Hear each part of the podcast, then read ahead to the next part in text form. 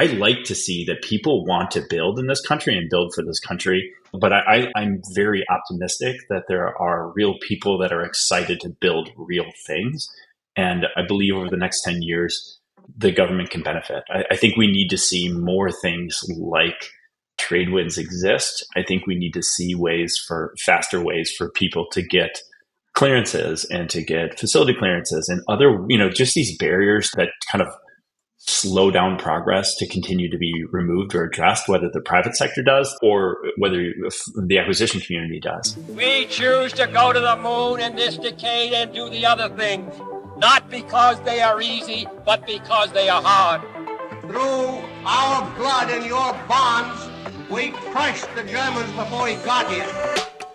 You and I have a rendezvous with destiny. All right, this is Bonnie Evangelista with the Chief Digital and Artificial Intelligence Office, joined by Mr. Van Roo. Can you introduce yourself and tell us who you are and what your role is and where you work? Thanks for having me, Bonnie. Yeah, so Ben Van Roo, CEO and co-founder of Yurts AI. So a little bit of background about me. I've been in and around and working in either probably the defense tech area or in artificial intelligence for, probably the better part of 24, 25 years. My whole family is military, and for reasons that I have bad eyes, I kind of ended up geeking out on the mathematics and not joining the Air Force like everyone else when I grew up, around the military and around the DoD. Went to grad school, spent some years working with the Rand Corporation during grad school and after, and then I really enjoyed that experience. It's kind of interesting to do policy work. I got to travel around the world and see a lot of stuff and go to a lot of bases, try to ponder on some longer-term thinking projects. But I wanted to go back into technology, a little bit faster pace in the startup world. And so moved up to San Francisco in 2010, and started working with software companies and those that are focused on different aspects of mathematical modeling. I spent some time working in the education technology space, where I helped take a company called Chegg, grow it and take it public, and learned a lot there. But what was interesting around that time is we started playing a lot with the early days of natural language processing. And this is circa 2012 to 2013. It was pretty rudimentary stuff, but it had a lot of potential.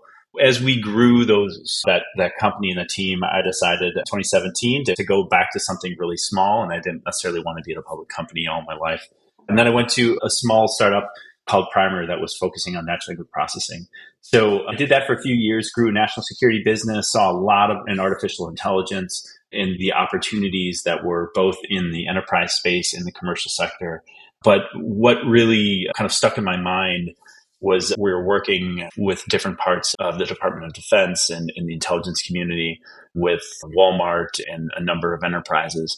At the time, I saw AI really evolving. Language models specifically were taking a lot of large steps, leaps and bounds in the 2016 through 2020 range.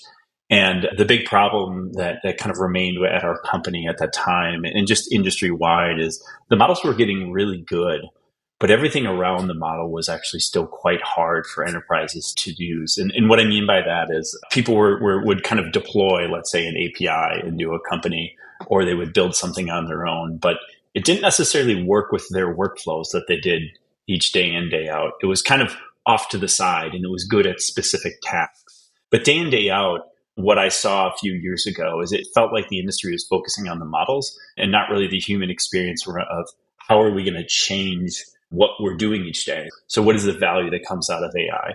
And so what I did is hold a bunch of the people together from my past, some of the smartest engineers I've worked with, and we built a company that really focuses on the integration of artificial intelligence into what we do. So plugging it into pre-existing applications, spanning across lots of different data sources at the same time.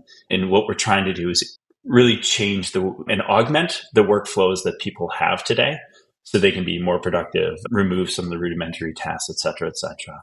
What was really interesting is, if you look at our business, we have relationships with the Department of Defense and different services.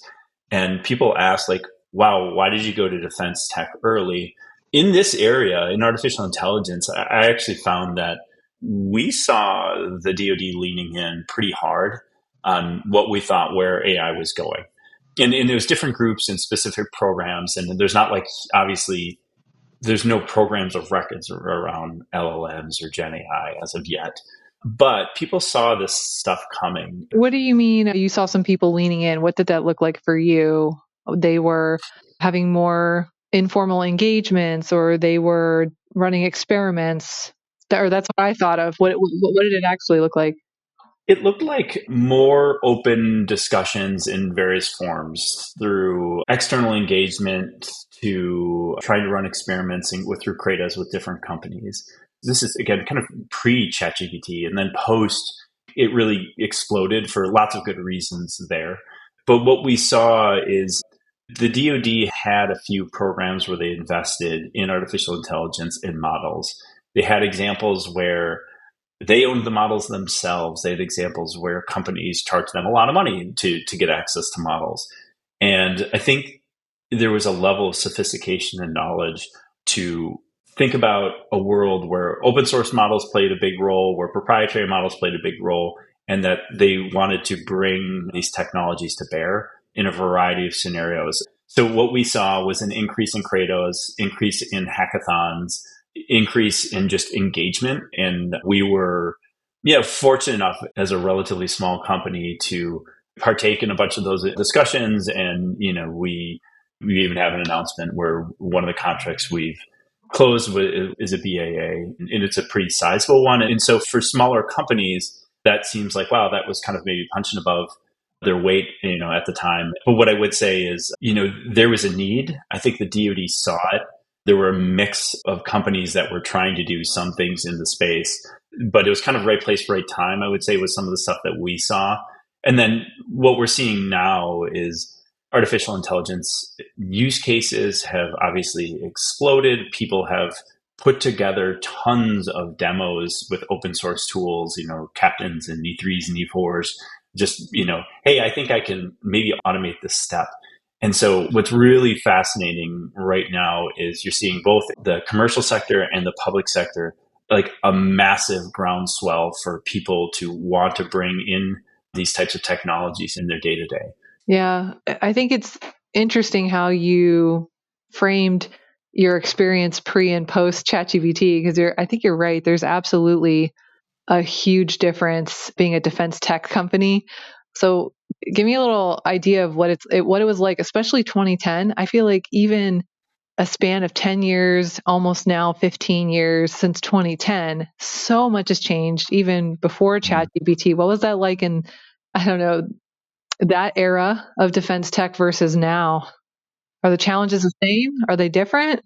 Yeah, they're very different. I mean, I think what I'm probably better that I'm most close to, I would say, is, well, I knew the era, and this obviously dates me a bit, let's say the 2004 to 2010, but then there was a gap when I was not working with the Department of Defense and working at a different startup.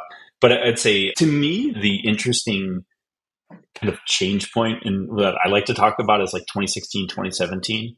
So prior to that, it's not that there aren't small companies that aren't working with the Department of Defense and work, like contracts were won and money was made, but in many ways, the Silicon Valley, as what we would say and assume in our stereotype, that kind of arc of those types of companies over the last 7-8 years has changed drastically. So, the 2015, 2016 range, if you're a company like mine at that time, I think your best pathways were to, frankly, work with In-Q-Tel was probably your best, in my opinion, one of your best opportunities, unless you had very specific defense background, unless you really knew who you were selling to right away. If you were a tech company and you were trying to work with, like a proper, handful of nerdy kids in San Francisco, you were really trying to find a pathway, a person, a group that could help bridge. In 18, that was really starting the era of like AFWERX.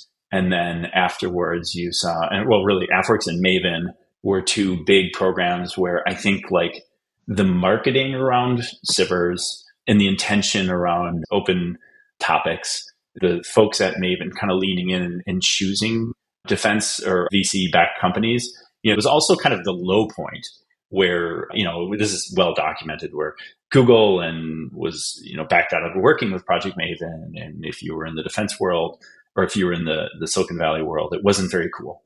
You know, so that was an interesting time. It was kind of the low point, but it really, I felt like that was a year that set the stage for a lot of the progress that came. So, you know, 17 to 20, you saw things like ABMS come online. You saw a lot of progress. Palantir was doing well. They had not yet IPO'd, but it felt like the years where, you know, maybe defense isn't so bad.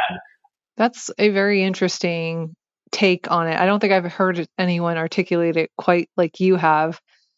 Another element to your 2016, 2017 time period. The other thing that changed for the contracting community, well, I guess the acquisition community at large, was the follow-on production feature was added to the NDAA. I can't remember the year exactly. I think it was 2016, but that was one of the game-changing moments to enable that as a real contracting mechanism or instrument for a lot of people, both on the government and the industry side. And I never thought of it like you said. So of course, the things that are happening today make sense, because between that and now, to your point, there's more familiarity, there's been more time to play, there's been more time to design, because these things just don't happen overnight. That's interesting. I was just going to say, that's some of the challenge and the rub that's going to happen in 24 and 25. Is depending, you know, how these companies have projected their finances, whatever they assumed they may make from the government in terms of revenue, or at least bookings and, you know, single year, multi-year things, type of contracts, there might be a lot of pressure. You know, hardware companies, very heavy, capital intensive things. Software companies, it's less capital intensive, but also like you need ATOs. And so, you know, I think there are things, you know, again, like a Second Front or an Apollo that are part of the process, but, you know, getting a facility clearance, getting the ATO to grow and expand against, you know, you just, in some ways, this is like any VC backed company. If you said that you were going to accomplish something and didn't really understand this industry and what scale actually means, you know, some people will get bit, you know, and I think similarly, you can absolutely look at the prime contracts that exist and the ODCs and say probably a really small percentage of those are tied to Silicon Valley-backed companies. That may change, but it's not going to change overnight.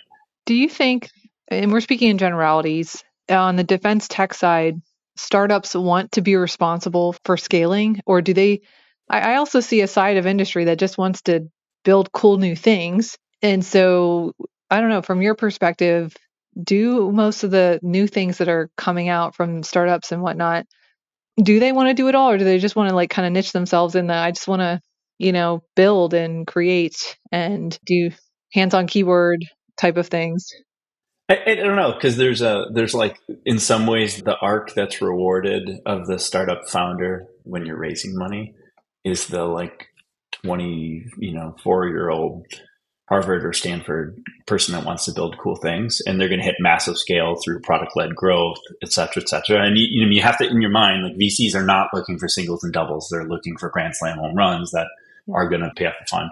So in some ways, by our very nature, you know, in the early days of a company's inception, people are just trying to address a problem that they think is really cool, and they want to throw their entire lives at it and, you know, obsess about it and get, you know, early gray hairs or whatever. But, you know, in some ways, it's in the defense tech world, I think it's a little bit different, because you can have people at those companies that are super inspirational. But if you look at like, you know, Palantir's arc, it was some very talented, gifted people, well-backed, and they went through, you know, a slog of building that business. It was a long time coming. You know, this was not an overnight success. It was successful along the way, but it was methodical, and it had some real, you know, visionaries, but it had some real talented people that thought about selling and strategy, et cetera. Anduril, again, like the cards were stacked, and they deserve all the success they've had, but they knew the military, they knew contracts, they had genius product people, and they were extraordinarily well backed out of the gate.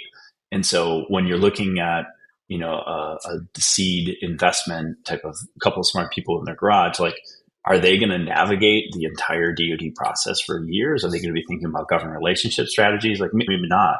And so I think, yeah, there's real for the acquisition community, those are not necessarily dimensions that you can evaluate on every contract. But is this thing that potentially the DoD is investing in going to be successful, or is it, you know, interesting, kind of cool tech? And I don't know, because sometimes that is the right way, because you end up, you know, hitting a home run with some piece of technology. And so I don't have an easy answer for you there, but I think it happens on both sides in the commercial world and certainly in defense tech. Would you say it is easier to get into defense tech now than it was 10 years ago? Yes-ish. So yes, I think that there are more. So there are more pathways. There are more types of contracts. There is more support from the venture community, and that's even like recent. When I started our company, and I said that a decent amount of our business would probably be national security, it wasn't wildly loved. And I think even when we did our series, there were kind of mixed reviews on certainly doing a dual use. There's a lot of like reasons why you shouldn't do that, especially at an early stage company. But the pathways that I knew that existed were much more. What I'd also say is, I think in some ways that why in the dual, at least my perspective, and I'm a company that strongly believes that we're a dual use technology, but I think for the most part, I would recommend you just choose one, because to be a strong dual use technology solution, you need to have the technology needs to really make sense in both markets. And a lot of times that's actually not the case. And then the sales and distribution needs to make sense in both markets, because doing awareness and distribution and commercial can be drastically different, or just they both require a ton of energy. And then the last thing is, I think the team has to get the slog that you're entering. And what I mean by that is, you know, the founders might be writing SIPRs and BAAs and, you know, like doing all the documentation and going out to DC all the time and not necessarily going to where all the rest of the customers might be in the commercial world. And on the other side of it, I mean, you look at a technology like ours, you can deploy us on bare metal. We are deployed in hybrid environments, any of the clouds, and we'll have a hosted solution. And by the way, like we're going to be IL4 through hopefully IL7. In the not so distant future, like that's a lot of commitment to infrastructure, deployment models, just acronyms to like organize it. And so it's there are advantages for companies that it can do it, but it's a real challenge to straddle that line. I think for small companies that can commit to going into defense, there are more earlier pathways. And then there are the bridging of the, okay, you got a SIPR or phase two. There are more things, you know, the TechFi, StratFis, the app fits. Some people view that as kind of sugar to kind of keep the company going and find product market fit. And there's not, right. That's somewhat, I think, accurate, but I think there's also, there are needs for those different mechanisms to exist, to give companies a chance to make those next few steps. Right. Your comments on dual use are interesting, because I'm not sure I land on either side of the argument, but I've heard this argument so many times. And you mentioned AFWERX earlier too, they highly value dual use as part of their SIBR criteria and whatnot. Mm-hmm. So there's this, I would say, push or incentive to go dual use. So that must be very challenging to navigate. Yeah, In-Q-Tel's the same way. I mean, they're going to evaluate you. You know, In-Q-Tel in some ways is the model for a long time was companies that many of the companies that existed that we could try to bridge the gap. You know, In-Q-Tel could help you get to the next phase. In some ways, DIU, like you exist as a commercial company, you have cool tech, you know, there's a pathway. DIU is much more of a series A, series B, series C. You know, you've made progress as a company, and now let's help get you into the defense world. And so there's almost the motions. And I think that there's a lot of infrastructure around that, because in some ways it makes sense. But I think there's a lot of really valid arguments that say, you know what, if you're building a drone to do X, like, sure, it could kind of maybe be used in a civil or in a commercial world, but like probably not really. And, you know, in software, if you're building an open source product-led growth company, like, you know, we work with a company called Unstructured for one of our contracts. And Brian Raymond's a good friend and a great founder. They're very unique that they have an open source play and then plays that are really specifically tailored for the government. It's just different. It doesn't happen that often. And so I think the idea of saying, hey, look, we're going to straddle and monetize in both markets or both sides of the coin, like it's very rare. it can happen. You know, I hope that we continue to make progress in that space on our end, but you really have to have technology that makes sense, sales and distribution that can do that slog, and then a team that can navigate the sides. And I think that's, you know, that's challenging. Yeah. I would imagine in that scenario, your company almost has to have double the functionality, but like for sales, for example, you need government DoD sales or whatever, and then you need your commercial sales. And so every function of the company has to have two sets of itself to satisfy two different audiences. Is that what it looks like? Kind of. I mean, you know, I'm going through this right now. We're not a massive organization, but we have people that focus on commercial, and we have people that focus on DoD. What I would say is that, like, for what we do, if I'm talking about, you know, hey, we can connect to SharePoint and Oracle and, you know, any data stores that you have, and we can plug into lots of different applications. On one hand, it's like the tech stack in some ways for JP Morgan doesn't look drastically different than the tech stack for the DoD. Lots of SharePoint and email or whatever, you know, so for us, we can span that, but the language is different. You know, obviously you're going to different events, but maybe to pause, if you're in the commercial world and you're going really heavily in, let's say, fintech, and you want to do CPG, you know, your CPG salesperson isn't necessarily going to be great at selling to the banks. So on the one hand, you know, I don't want to get too wrapped around like, woe is us in defense. If you go in the commercial world, they have some of the same challenges. They're a little bit different. You know, you're not worried about SIPR, but in some ways, like the infrastructure and security protocols that we think about to be able to be deployed on IL6 is, you know, not probably too far off than what, you know, JP Morgan wants to care about. You know, I'm sorry, we're not working on JP Morgan. I'm just picking on them today. Right.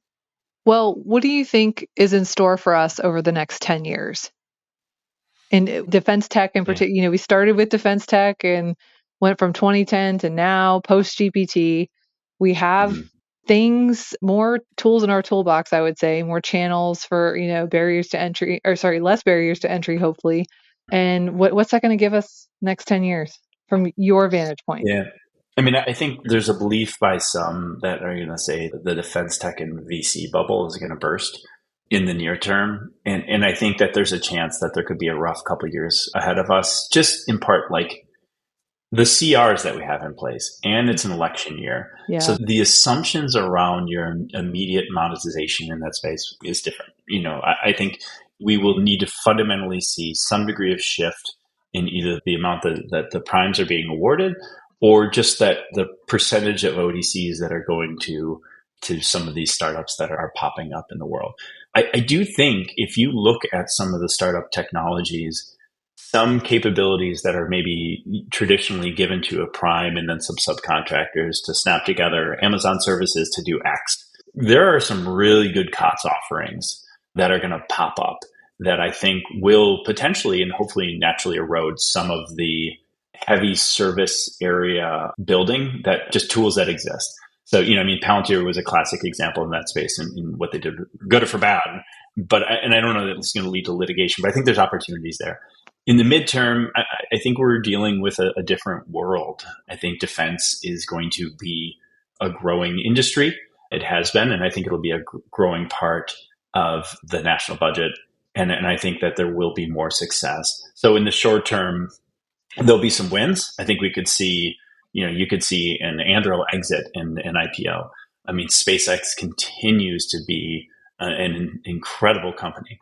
But, you know, those are kind of the outliers. I think, you know, there will be hopefully some pretty solid examples of companies that really grew up in this generation and this vintage of startups that had successful exits. But yeah, I mean, frankly, like the kind of chip on their shoulder mechanical engineering nerds that are in El Segundo that are, you know, tweeting how cool it is to be in defense tech, that's amazing to me. I mean, you know, I'm not really good at tweeting per se, but I think that's like, I like to see that people want to build in this country and build for this country and not do paid search ads. And there's a place for that, but I'm very optimistic that there are real people that are excited to build real things.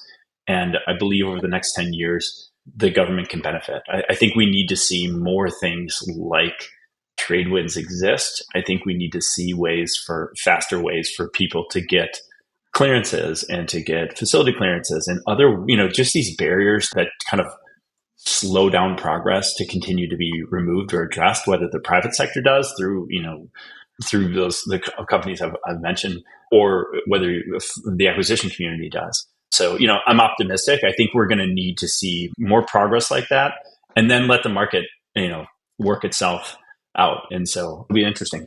Do you have any concerns from your seat of being too much saturation of tech? And I'm not even going to niche it beyond the generalization of tech. I'm not even going to say AI tech, but just curious if that is something on your mind, because on my side, I sometimes hear commentary from the government buyers, the people who have to consume the tech, that there's so much, like even right now, there's so much out there. How do you wade through all the things? Curious if that was anything you have had to, any thought experiments on that, I guess, from your side? Yeah, I don't know. I could go on a rabbit hole on this one. I think that it's exciting to see companies and people have a little bit more of an outsized role in marketing themselves, their defense tech startups, their defense tech VCs. It sometimes, and sometimes it's when you've been around things like AI and that space for a while, and you kind of see, thought leaders popping up on LinkedIn that have been engaged in this for at least 6 months, that type of stuff, you're okay, do you really know this? And the same kind of with the defense tech scene. It's are we going to implode? And there's so much marketing and hype. But I try to back up a little bit and say, okay, what's the extreme alternative? And the alternative is that people are not engaged, and we're in another generation of people working on things that I don't necessarily think advance humanity. And so I hear you. I see a lot of companies that say they do stuff and people that say they do things that are lightweight wrappers around GPT-4, and they're really hyping up their solution. And maybe that makes sense, and maybe they're a company, but also maybe they're just a distribution channel. And, it makes it hard for contracting and acquisition officers. And I'll speak about AI to say what's really there? How do we assess what this is going to look like in 5 years in production? Is it going to be extremely expensive to support from a compute standpoint, or is this really thoughtful technology? I think the acquisition community has an extraordinarily difficult... You look at open topics for SIPRs. That's amazing. But now you have a flood of amazing companies, as opposed to, you hear me whine in my past writings about only a handful of companies really getting a lot of that money. You have a flood of companies putting their proposals forward. And, we haven't created the infrastructure necessarily to truly evaluate this huge aperture opening. If you had a very specific topic, you could have an expert, potentially review that area and weed through it. We're putting a lot more on the acquisition community to be experts in everything. And I think that's hard. I think potentially even the liability structure around, did this person get it right? How do you decide? How does a contractor, an acquisition officer decide, is it how much they've raised and how many MOUs they have that also support? Because I can't really sort through all this. And I think that's extremely challenging. If I were to, in my world, if I were to back up, I'd say, we either have to just neck down and choose a few X companies and place hard bets. That doesn't necessarily feel like meritocracy. I think we could say, or we open up the aperture and we make a bunch of little mistakes. And, it's just a trade-off of what we want to do as a country and as a nation in fostering the development of companies in the space. I mean, I think the only thing I think it will be a very good 10 years. I think it might be a bumpy one or two. But I hope is we don't recoil when defense startups fail. And we don't, companies fail all the time. We all need to have perspective and then say, did we make some advancements in this space? And that's a longer term. I feel very seen by some of your comments about kind of the struggles or the challenges the acquisition community is facing and going to continue to face. I think all of your points are very fair in that. Where do you want to land with this conversation? What else was left unsaid that you want to share either with industry or the government in terms of where we want to continue to focus or double down on? I think it's an interesting time to just try to encourage all sides to have a little pause and think a little bit, in decades a bit, as opposed to the here and now and the hype of it all. We have a very pressing need in terms of just the global dynamics and geopolitical environment that we all live in. We have some seismic changes in technologies. When you look at AI, you can look at drones, you know, anything in space. We have areas of gaps, like everything around EW, counter UAS. Like there are some real things that can expose the entire industrial military base and the defense world as we know it. And so, you know, kind of like, all right, try to sometimes, you know, even when you're doing your day in, day out tasks and you see hype or you see annoying things or things, you're in the acquisition community and you're just trying to sort out like who's who in the zoo. And in some ways, I'm trying to say, like, this is a moment in time that we have to kind of know that is going to exist and it too shall pass in advance. You know, and again, what I'd hate to see is really hard reactions one way or the other, assuming that however the next, you know, 5 quarters are going to play out during election year or whatever, that it'll be a little bit weird. But I think there's a really good opportunity to make substantial progress. Awesome. Thank you so much for giving me a little bit of your time and for sharing your insights and experience with me. Thank you, Bonnie, and thank you to everyone at Tradewinds and in the acquisition community. You guys are doing God's work right now, so greatly appreciate it.